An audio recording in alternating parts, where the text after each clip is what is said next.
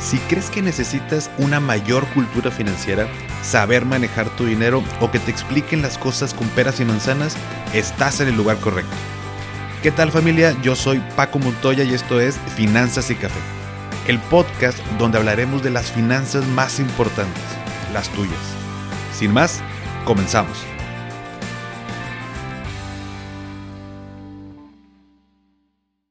Hola a todos y bienvenidos de nuevo a Finanzas y Café. Espero que estén teniendo un excelente inicio de semana. Y el día de hoy te traigo una plática que tuve con Cristian Arens, que nos acompaña desde Perú.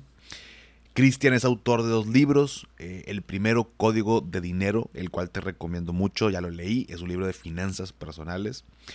Y el segundo, más reciente, El Valor del Fracaso.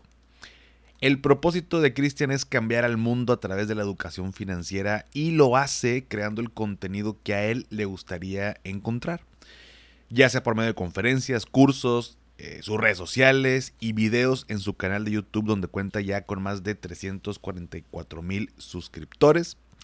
Sin duda Christian es un referente en toda Latinoamérica y tuve el gusto de poder tenerlo por acá. Así que, sin más preámbulo, toma tu tacita de café, y acompáñame en este episodio. Cristian, pues bueno, bienvenido aquí a Finanzas y Café. Para mí es un gusto tenerte hoy con nosotros acá desde Perú y acá en, México. Eh, consumo tu contenido, eh, me gusta mucho cómo lo transmites, cómo lo promueves, ya tienes tiempo eh, haciéndolo. Pero de entrada, bueno, pues bienvenido, muchas gracias por estar aquí. No, muchas gracias a ti, Paco, por la invitación. Estoy muy feliz y muy contento de poder compartir hoy contigo. Perfecto, Cristian. Pues muchas gracias. Y mira, eh, bueno, ya, ya lo escucharon por ahí en el inicio del, episodio, eh, que eres autor por ahí de, algunos libros, principalmente el que primero leí fue el Código Dinero. Y hay una frase que tanto en redes sociales, eh, pues en el libro, de pronto se, se menciona o tienes mucho, que dice que el dinero es un excelente esclavo, pero un pésimo amo. Y eres una persona que desde los, bueno, antes de los 16, según por ahí también vi algún par de, escuché un par de entrevistas y, contenido que he visto tuyo, comenzaste como comprando, vendiendo cosas, te diste cuenta que, bueno, pues que ahí como que había lana, este, a los 16 pones como tu primer negocio, así un poquito como más formal, de alguna manera, a los 18 comienzas a, invertir en instrumentos financieros y por ahí a los 20 eh, tienes la oportunidad de conocer a Warren Buffett. Pero ¿en qué momento te cae el 20 de esta frase. O sea, creo que comienzas tan chavo que, y muchos estamos a lo mejor como de más edad o no nos cae todavía el 20. Bueno, es una expresión muy mexicana, no sé si, si se entienda, pero como que nos caemos en cuenta eh, de que justo, eh, pues el dinero es un excelente esclavo, pero un pésimo amo. Pero en tu caso, ¿cuándo caíste en cuenta en eso? O sea, esa frase en realidad yo no la creé. Yo soy el que más la uso, creo, pero yo no la creé. Yo la repito. Sé que la leí en algún lado, la autoría de esa frase, sinceramente, se la pelean como 10 personas y a, mí me da igual. Lo importante es, este, yo creo, entenderla y utilizarla. Yo caigo en cuenta poco a poco, en realidad. Yo desde pequeño sabía que no quería seguir el camino tradicional porque yo veía muchas personas, desde familiares, amigos, que trabajaban en cosas que no les apasionaban o que no les gustaban simplemente por dinero. Entonces yo decía, yo no quiero ir por ese camino, yo quiero hacer algo diferente no tenía la frase en claro, no tenía claro cómo hacerlo. Yo pensaba que era a través del emprendimiento, por eso fue que empecé a emprender, eh, porque yo quería ir por otro camino. Luego, eh, ahí solo una pequeñísima corrección es, yo comencé a invertir, no a los 18, sino justamente entre los 19 y 20 cuando conocí a Warren Buffett. O sea, antes de Warren Buffett yo no invertía. Fue a partir y a raíz de, de ir a esa charla que ahí yo entendí que si yo no aprendía a hacer que mi dinero trabaje por mí, yo siempre iba a tener que trabajar por dinero. Antes de eso me ha ido muy bien como emprendedor y tenía mucho el hábito del ahorro, pero no tenía el hábito de la inversión. Solo ahorraba y lo guardaba en una cuenta bancaria, eh, lo cual es bueno, pero no es suficiente. Entonces, eh, ahí cuando conocí a Warren Buffett dije, ya voy a invertir en bolsa. Comencé a invertir sin preparación alguna, perdí los dos primeros años y luego me fui educando para poder volverme un mejor eh, inversionista, ¿no?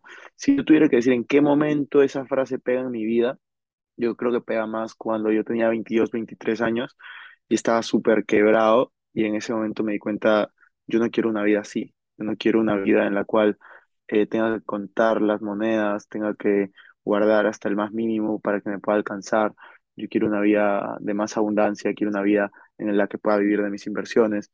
Obviamente ya conceptos previos que, había desarrollado desde el emprendimiento, el ahorro, la inversión, la educación. Eh, y ahí fue donde yo dije, ¿sabes qué? Tengo que hacer algo diferente, tengo que hacer más cosas. Y así fue un poco donde, donde la frase hizo más sentido en mi vida, ¿no? Buenísimo. Y, y justo también em, por ahí platicas en, en, en este libro em, que en realidad, bueno, tú creciste en una familia, vamos a, bueno, así está en el libro, como clase media, eh, no te faltaba, eh, no te faltó nunca nada. Y muchas veces emprendemos o, o como que vemos alternativas de cómo generar más dinero cuando estamos tal vez más como en un problema o estamos hartos de nuestro empleo o tenemos mucha necesidad de generar más dinero, como que detona esa parte, pero en ti, en ti ¿qué fue lo que, lo que detonó? Asumo, eh, igual tú corrígeme, que a lo mejor no, no, no era, tal vez no estabas viendo un tema de escasez, por supuesto, o sea, vaya, vivías normal con tu familia y todo, pero ¿qué detona en ti como, oye, quiero, em, quiero emprender, quiero generar lana, o sea, desde muy chavo? O sea, el hecho de que no me faltara nada no significa que no tenía necesidades insatisfechas, ¿no? Entonces, este, yo creo que fue en base a la necesidad, ¿no? A mí, si bien no me faltaba nada, tampoco era como que, que me sobraban cosas y yo quería, yo siempre he querido como más, ¿no? O sea, siempre he buscado otras cosas. O sea, yo veía, no sé, que algún amigo tenía un, me voy a inventar en ese momento un Play 3 un Play 2 no sé qué era, y yo decía, yo también lo quiero. Y cuando iba a pedirlo, no me lo daban, pero nunca, nunca me dijeron que no. O sea, nunca, o sea, cuando yo fui con mis papás, nunca me decían no, sino me decían, consíguelo. Entonces, a, a esa edad, no sé, 12 13 años, como que tu mente comienza a trabajar, porque, o sea, cuando vas creciendo, vas dándote cuenta de que, por ejemplo, te digo, "Oye, cómprate un Lamborghini y viene a tu mente, no, no es posible, porque ya sabes cuánto cuesta, cómo funciona.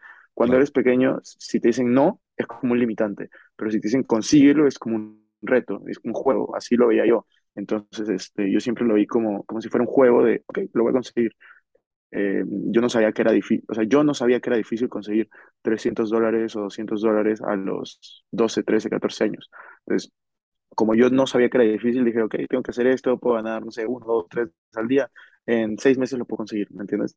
Entonces, dentro de mi mente comencé a, a ver eso y así con muchas cosas, ¿no? O sea, no sé, desde tener mi primera enamorada y no poder pagar una, una salida porque no me daban el dinero para hacerlo, sino yo tenía que conseguirlo. Entonces, comencé a ingeniarme y decir, ¿sabes qué? Yo no quiero depender de que si mis papás tienen o no tienen, si me van a dar o no me van a dar, eh, si es que van a hacer o no van a hacer, yo quiero ser independiente y poder conseguir mis cosas. Y fue por eso que comencé desde muy pequeño a simplemente preocuparme por cosas, eh, hacer dinero, hacer cosas que me divertían, porque yo hacía dinero de formas eh, divertidas. O sea, a mí me gusta salir, yo soy muy extrovertido en, en algunas cosas.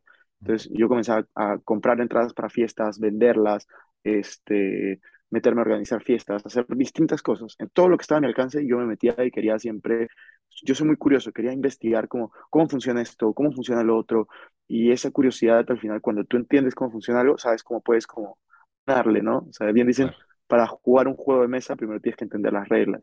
Y lo mismo pasaba con el dinero, ¿no? Y de hecho, bueno, eh, justo lo, ahorita lo que acabas de decir de, pues, tus papás a lo mejor te abrían esta, esta posibilidad y no te ponían esta condicionante, porque de hecho, gran parte de, de, casi la mitad de, de, tu libro se lo dedicas al tema mental, a, la parte mental, que, que es bien importante. Y creo que Latinoamérica es, o sea, muchas veces una de las excusas que más escucho o me preguntan o me dicen o veo en grupos y demás es, es que me gustaría invertir, pero no tengo dinero para invertir, o me gustaría ahorrar, pero no tengo dinero para, para ahorrar. Eh, y muchas veces cuento que en alguna ocasión cuando iniciaba, pues la verdad es que yo ganaba el equivalente, bueno, cinco mil pesos mexicanos cuando iniciaba mi carrera. eh, y ahorraba 500 pesos, prácticamente el 10%. Por supuesto, no tenía ciertos gastos que hoy tengo, eh, pero, pero creo que viéndolo de una manera más positiva, siempre hay el, el, el cómo sí. Tal vez el haber empezado desde más chico no teníamos estas limitantes, pero ¿crees que la misma sociedad o el mundo que nos en- envolvemos, más bien, eh, nos pone estas limitantes de como nosotros mismos nos ponemos el bien en cuestión de, de la parte financiera? Definitivamente, ¿no? O sea, nosotros nacemos sin límites y al final los límites nos los va poniendo la educación, la sociedad, la familia. Eh, yo justo de eso hablo en mi último libro, que es El valor del fracaso. Hablo de que todos los niños nacen genios, pero al final va bajando, ¿no? Esa, esa genialidad o esa curiosidad, porque la educación actual, eh, la educación del colegio y de la universidad, la mayoría, no todas, ¿cómo funciona, no? Eh, premia el acierto y castiga el fracaso, ¿no? O sea, sacas una mala nota y, bueno, no sabes algo bien y te castigan con una mala nota, ¿no? Sí. Entonces, ¿dónde está, dónde está el incentivo a- al aprendizaje? El incentivo está hacia saber algo, más no hacia aprender algo. Entonces, eso para mí es un grave error, porque nosotros en la vida tenemos que concentrarnos en aprender, no necesariamente en saber o en tener la razón en algo, porque al final la vida no funciona así, la vida funciona de todo el tiempo aprender, todo el tiempo tener curiosidad, todo el tiempo buscar la mejora y no todo el tiempo buscar la perfección o buscar el tener la razón, que es lo que muchas veces caemos en esa equivocación gracias a la educación que recibimos. Entonces, eh, como tú bien lo dices, ¿no? Yo creo que al final los limitantes nos lo ponemos nosotros, nos lo pone la sociedad, nos lo pone la familia y nos lo pone el entorno en el cual estamos. Por eso yo siempre digo, no cambias tu mentalidad, cambia tu realidad. Tú eres el promedio de las cinco personas con las que te rodeas. Cambias tu entorno y va a cambiar también tu mentalidad, va a cambiar tus resultados. E- Esto último que dices, Cristian, también soy muy, o muchas veces eh, lo digo yo porque yo ya lo viví, digo, nada más que ahorita no estamos hablando de mí, me gustaría que tú me, tú me platicaras, pero esto que somos el, el promedio de las cinco personas con las que más nos juntamos, la verdad es que es muy real. Y tengo ambas caras de la moneda, tanto antes de, digamos, que me cayera el 20 de esta, de esta frase, y, y después, y parece hasta cierto punto medio arte de magia de no sabes cómo suceden las cosas, pero pasa, o sea, en, en tu caso, eh, el tema del emprendimiento, lo que empezaste a hacer te, eh, te llevó a juntarte con otras personas similares y eso te impulsó, te ayudó, te hizo crecer en el tema de negocio?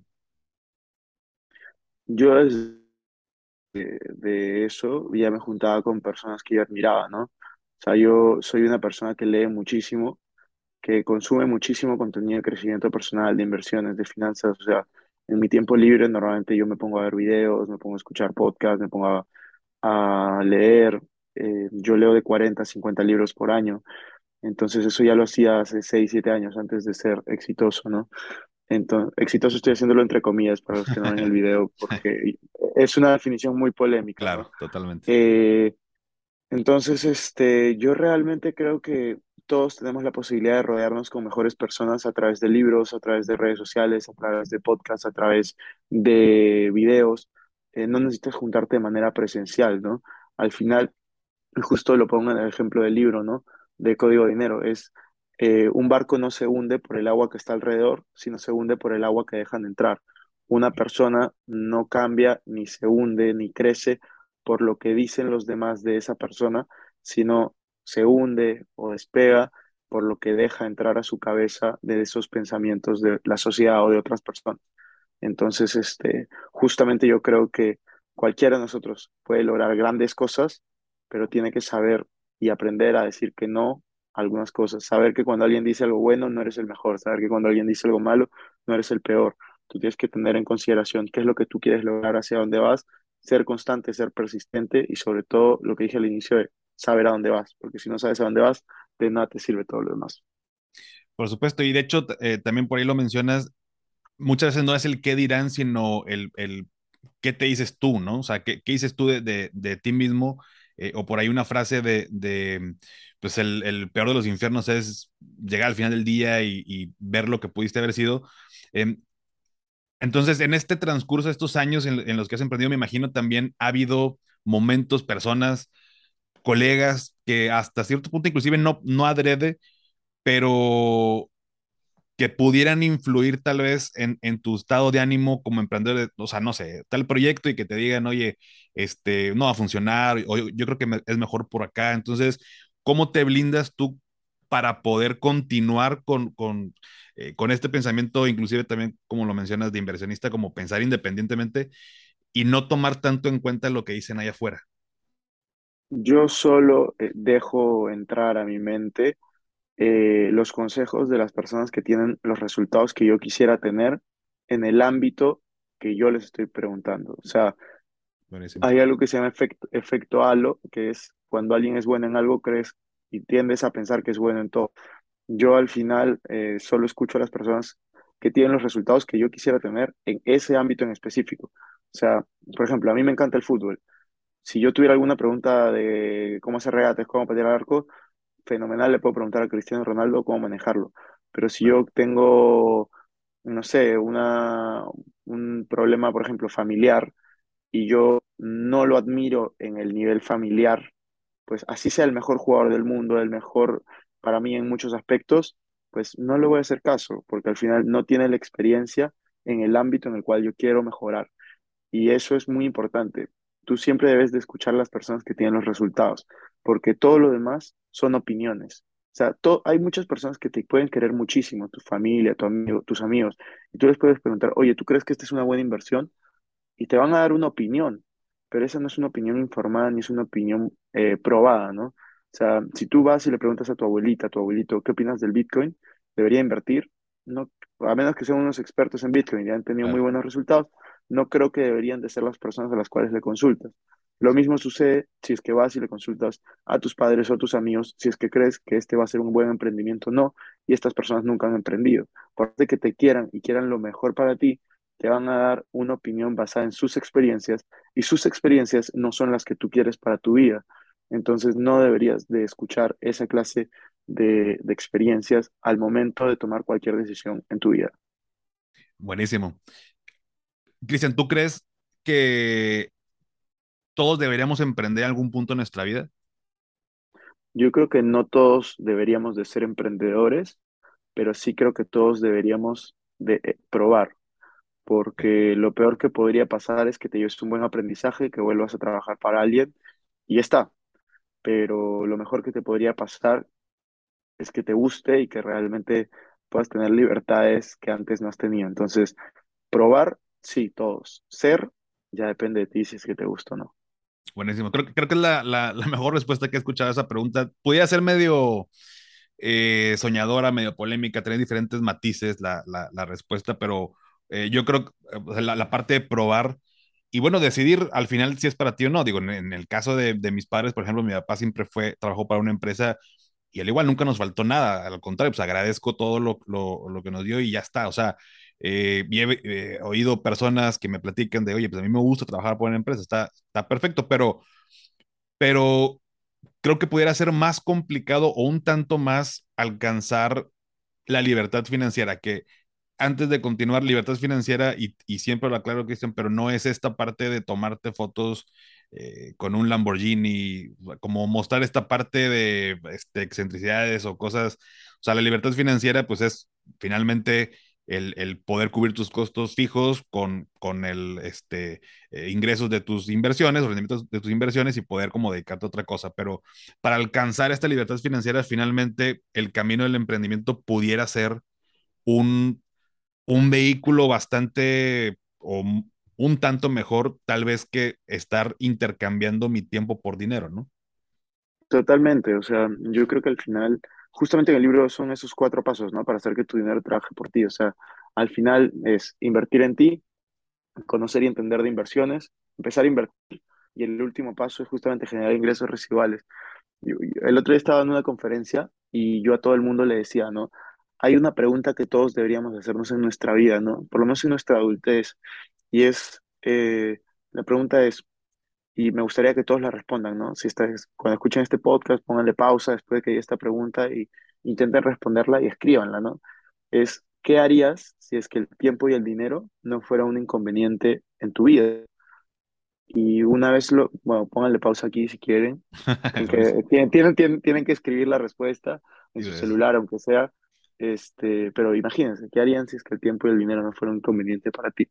Y esa respuesta que pongan, no sé, pueden poner viajar por el mundo, jugar fútbol, eh, estar con mi familia, eh, no sé, etcétera. Lo que pondrán, no tengo idea qué pondrán. Pero bueno, lo que pongan, lo que sea que pongan, es lo que deberían de comenzar a hacer hoy en día, porque la vida es súper corta. Y abres los ojos, o sea, cierras los ojos, los abres, 10, 40, 50, estás casado, con hijos, hay, hay familiares que ya no tienes o, que ya no pueden estar tan cerca. Entonces yo te digo, o sea, La vida es súper corta y no te digo renuncia a tu trabajo, vete a viajar por el mundo. Yo no digo eso, yo lo que te digo es empieza a desarrollar ese interés. O sea, si es que tu sueño es viajar por el mundo, pues comienza viajando localmente.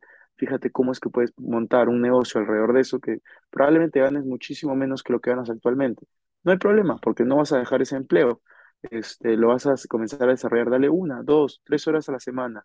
Luego, fíjate cómo es que puedes darle más tiempo. Si es que realmente te gusta, te apasiona, vas a ver maneras de lograrlo y de poder dedicarle más tiempo cada vez. Si es que realmente no te gusta ni te apasiona, pues vas a encontrar alguna excusa para no hacerlo, ¿no?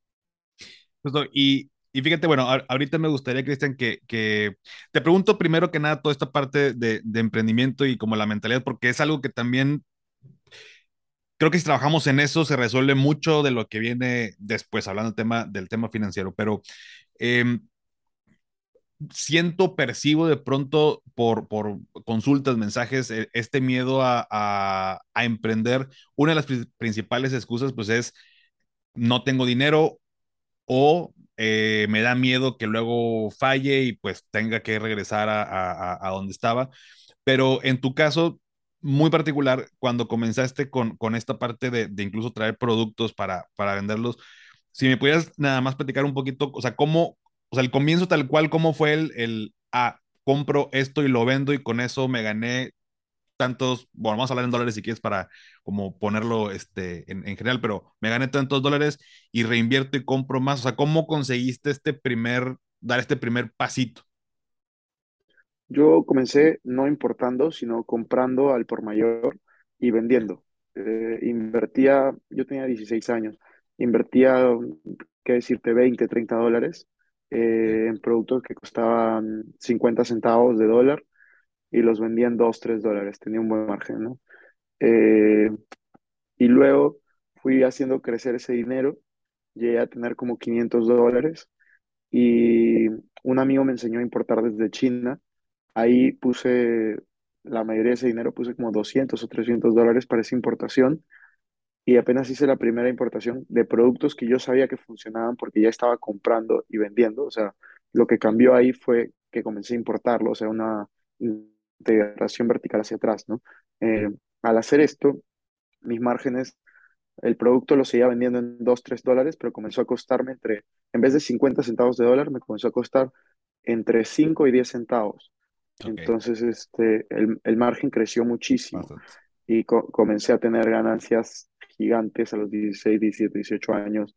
Comencé a utilizar redes sociales, comencé a vender muchísimo. O sea, yo me acuerdo haber tenido varios meses de haber vendido más de diez mil dólares, ¿no? Con un margen Ok, de más de 80% y te estoy hablando, yo tenía 16 17 18 años. ok, Así, así empecé, pero empecé poco a poco, o sea, no, no fue de la noche a la mañana, o sea, eso fue claro, pasito, pasito a paso, mes tras mes. Yo estuve en ese negocio como tres, cuatro años, ¿no? Hasta que eh, lo dejé porque ya pasó de moda, no, no pude replantearme el negocio y la verdad es que no me apasionaba lo suficiente para quedarme en eso y no tenía la madurez tampoco para, para seguir, seguir llevándolo a cabo. Entonces, este, ahí lo, lo dejé, ¿no? buenísimo. De hecho, te, lo pregunto porque esa es como la, la, mm, una de las principales eh, barreras de es que me tiene que ir bien para que me pueda salir o, o, pensamos que nos va a ir bien de pronto ya de la noche a la mañana y, y pues el éxito que cada quien le pone su propia definición, pues no se consigue de esta, de esta manera. Y de hecho por ahí también esta, esta, mm, esta parte del dinero amplifica lo que ya eres. Eh, digo, inclusive varios autores también lo, lo, lo mencionan y pones un muy buen ejemplo cuando alguien se gana la lotería. O sea, eh, yo tengo un caso cercano, ¿no? De alguien que se ganó la lotería, digo, en este caso fue eh, 100 mil dólares, para ponerlo en perspectiva, y después de seis meses ya no tenía nada, ¿no? O sea, entre que lo regaló, entre que lo invirtió mal, entre que lo prestó y no se le devolvieron. Entonces, mucho tiene que ver con el conocimiento o la inteligencia financiera que por ahí este, se define. Eh, ¿Tú cómo empezaste a poner orden en, en, tus finanzas? O sea, digo, emprendiste y me imagino probablemente te da un panorama y seguramente cometiste algunos errores como todos los cometemos cuando vamos iniciando y demás, pero digamos que formalmente, ¿cómo le empezaste a dar orden? Porque estamos hablando que esto pasó que hace, hace cuántos años más o menos? De comenzar a emprender, 11 años. O sea, 11 años, si recuerdas, pues no, no había tanto contenido o no había contenido así como tan fácil de, de consumir. En tu caso, ¿cómo empezaste a, a poner orden en, en financiero en, en, lo personal? Yo en realidad, a mí siempre en mi casa me han enseñado, a, mi, mi mamá sobre todo me ha, me ha inculcado mucho el tema del ahorro, Okay, eh, ahorrar, ahorrar, ahorrar. Entonces yo siempre he ahorrado, siempre, siempre, siempre, siempre. No importa la cantidad de dinero, siempre ahorraba. Entonces, este, eso eh, de todas maneras me ha, me ha ayudado. Y después está el tema que tú mencionabas, ¿no? De la lotería. Y eso pasa muchísimo porque realmente los problemas de dinero muchas veces creemos que se solucionan con más dinero, pero al final no funciona así. O sea, los problemas de dinero se solucionan con educación financiera, porque como tú tratas 100 dólares, vas a tratar 100 mil dólares. Como tú tratas mil dólares, vas a tratar un millón de dólares. Pero la gente no es consciente de eso. Entonces, la gente se queda, pucha, estoy endeudado, estoy endeudado, necesito, necesito más, más dinero. No, no funciona así. Lo que funciona es, estoy endeudado, ¿qué decisiones financieras me han llevado a estar en este lugar? ¿Y qué es lo que tienes que hacer? No necesitas más dinero necesariamente. Lo que necesitas es cambiar tus hábitos, cambiar tu, tu, tu mentalidad para justamente poder cambiar los resultados. O sea, lo- todo lo que tú tienes en este momento en tu vida son resultados de las decisiones y los pensamientos que has tenido durante los últimos meses y los últimos años. O bien dicen, ¿no? eh, al final, cómo naciste no es tu culpa, pero cómo mueres sí es tu culpa. Entonces, cómo termines, en verdad sí, sí es tu responsabilidad. No importa si tú empezaste de una familia rica o una familia pobre, al final no son las condiciones lo que va a determinar tu futuro, sino son tus decisiones. Y si es que una persona ha podido salir de, de las mismas circunstancias o peores y lograr grandes cosas, entonces ¿por qué tú no puedes hacerlo, no? Eh, eso es un poco también de lo que, de lo que, bueno, en el segundo libro que he escrito, que se llama El valor del fracaso, también hablo muchísimo, porque me pasa que hay muchísimas personas que se ponen esa clase de excusas, ¿no? De, claro. no, Cristian, pero yo soy de Latinoamérica, pero yo vengo de una familia así, pero yo tengo este hijo, es que yo, es que yo, es que yo, es que yo. Sí, es verdad, son, o sea, son problemas, eh, son tal vez impedimentos, pero nada, ni nadie te puede detener si es que tú tienes una meta, si es que tú tienes algo que realmente quieres eh, lograr. Y si otras personas lo han podido hacer, pues tú también puedes hacer. Pero al final es un tema de prioridades, al final es un tema de tener las cosas claras y poder saber de que sí es posible, sí puedes lograrlo. No va a ser fácil, no va a ser rápido, pero puede que ya estés en una dirección correcta. Y eso va a depender de nadie y absolutamente nadie más que de ti mismo. E- esa dirección, Cristian, porque hay muchos negocios tal vez, mmm, vamos a poner así como, como de moda. Un ejemplo, en la pandemia, me imagino en todo el mundo, pero acá en México te puedo poner el ejemplo que en el 2020, pues el negocio de moda era vender cubrebocas, ¿no? Y gel antibacterial. O sea, casos de gente que hizo lana por esa necesidad en particular.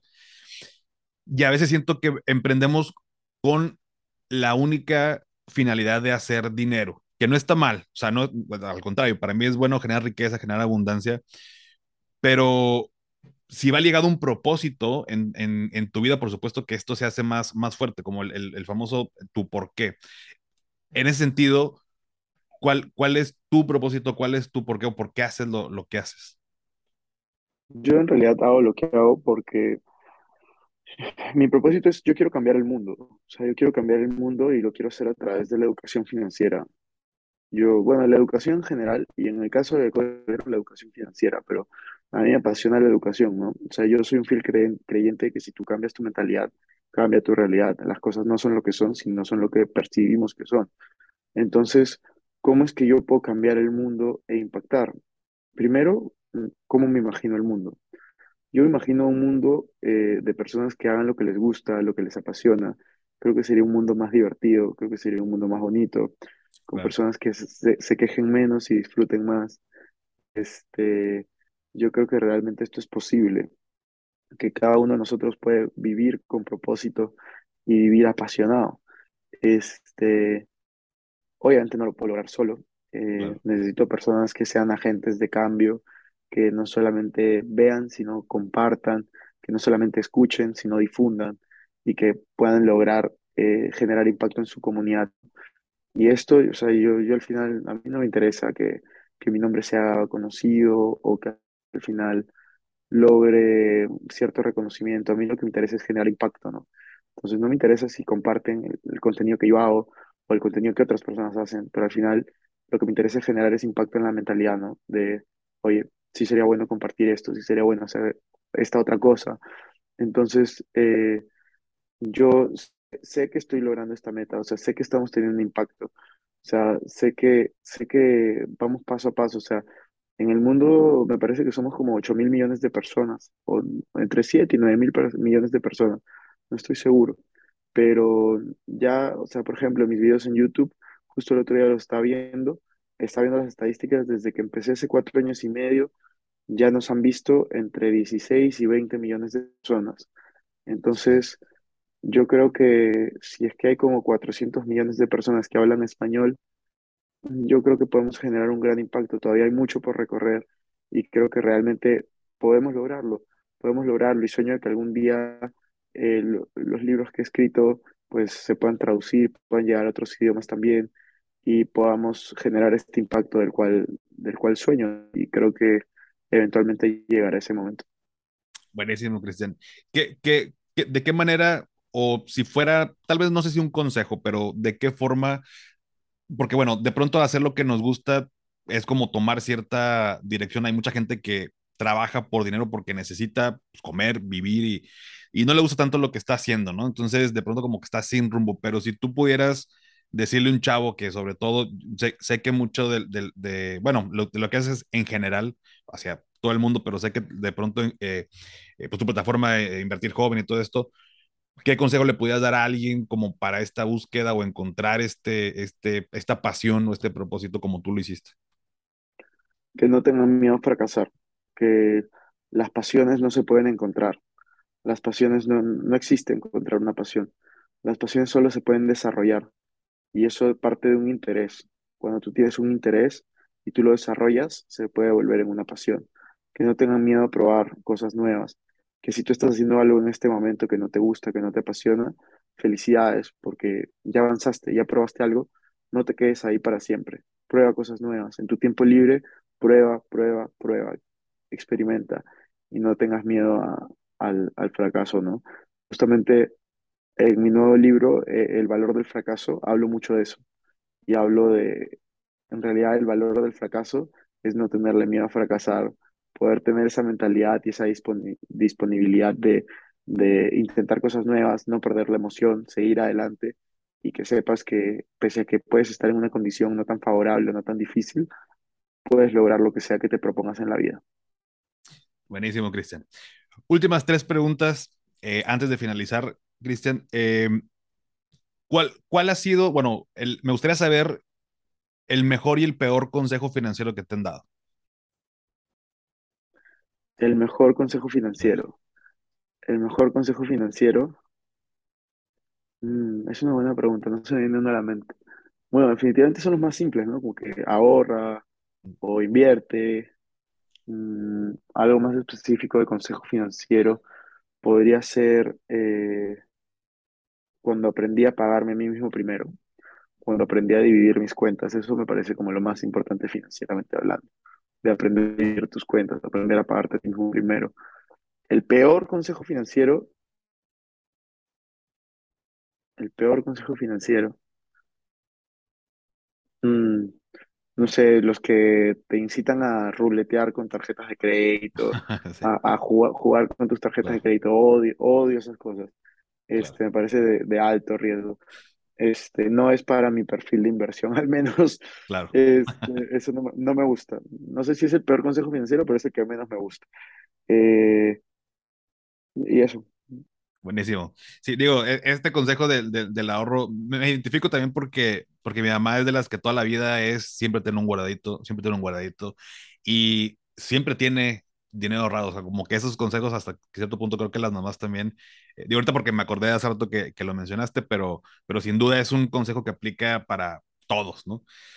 Em, Ok, y eh, en tu caso, bueno, en, en, tu libro, y esto no lo voy a desarrollar porque quiero que la gente también lo, lo compre, de verdad que vale mucho la pena. Voy a dejarla este, por ahí la, la referencia en la descripción. Eh, si algo te, te, te, te, gustaría, te sirve, yo con todo gusto lo voy a poner para que la gente lo pueda por ahí descubrir y leer porque mencionas mucho esta parte de, la, de, de, cómo la separación de las cuentas y cuando hablamos del tema de inversiones, cómo separas estas cuentas de, de, de inversión, tanto la de crecimiento, la de seguridad, la de experimentar. Se me hace muy interesante el, el, concepto, cómo lo manejas. Lo voy a dejar sobre la mesa para que la gente lo lea. Y, y descubra esta, esta parte.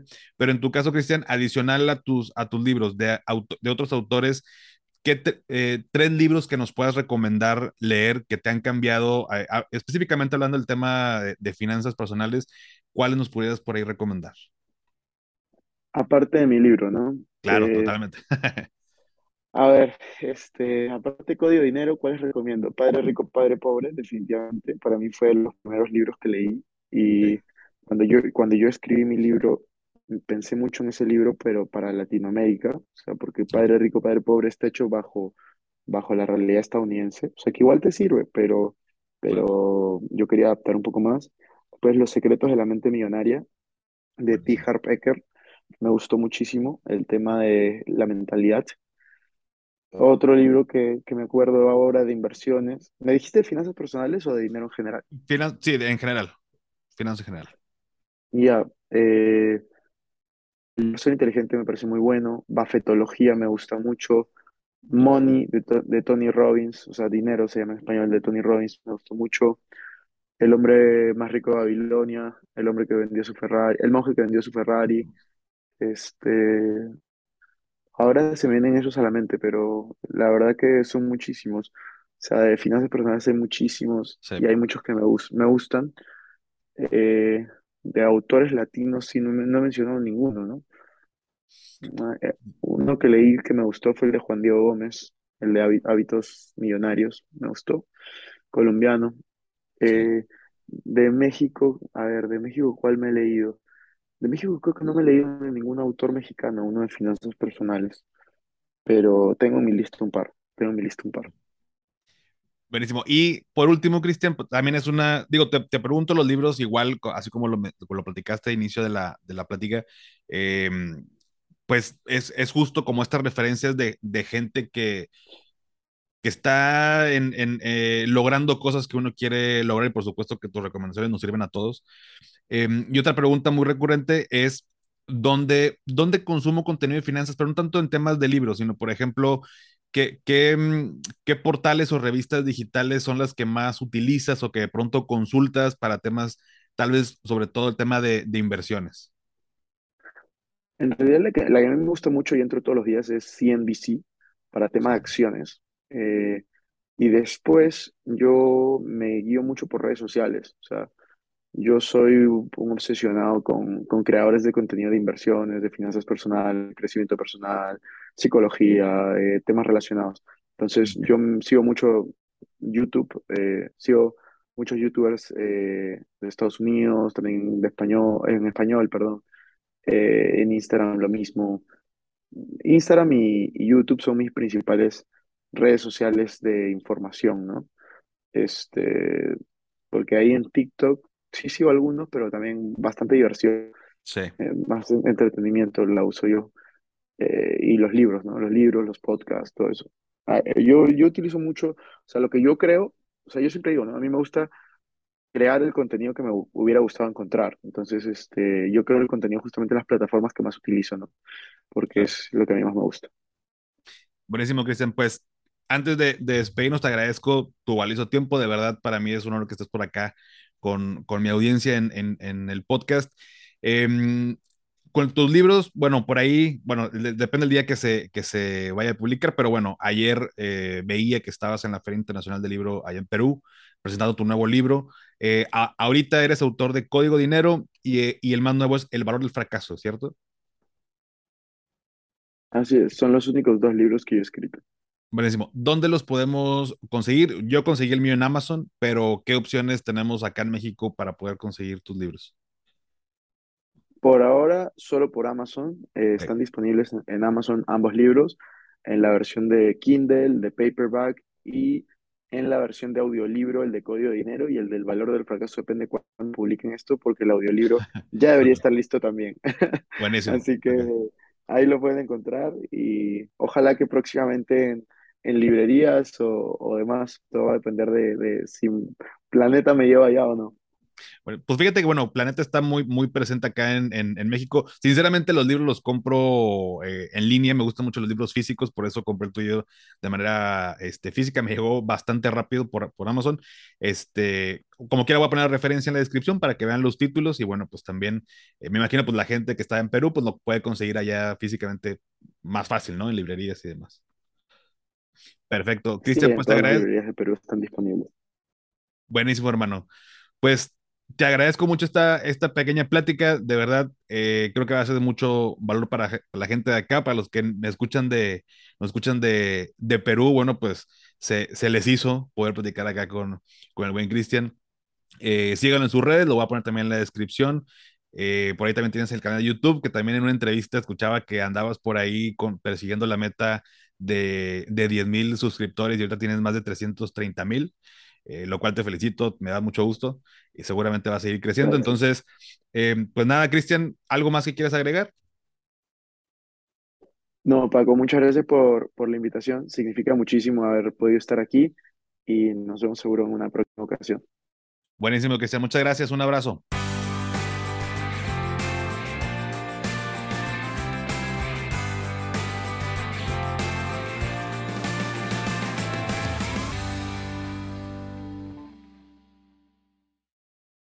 With Lucky Land slots, you can get lucky just about anywhere. This is your captain speaking. Uh, we've got clear runway and the weather's fine, but we're just going to circle up here a while and uh, get lucky. No, no, nothing like that. It's just these cash prizes add up quick. So I suggest you sit back, keep your tray table upright, and start getting lucky.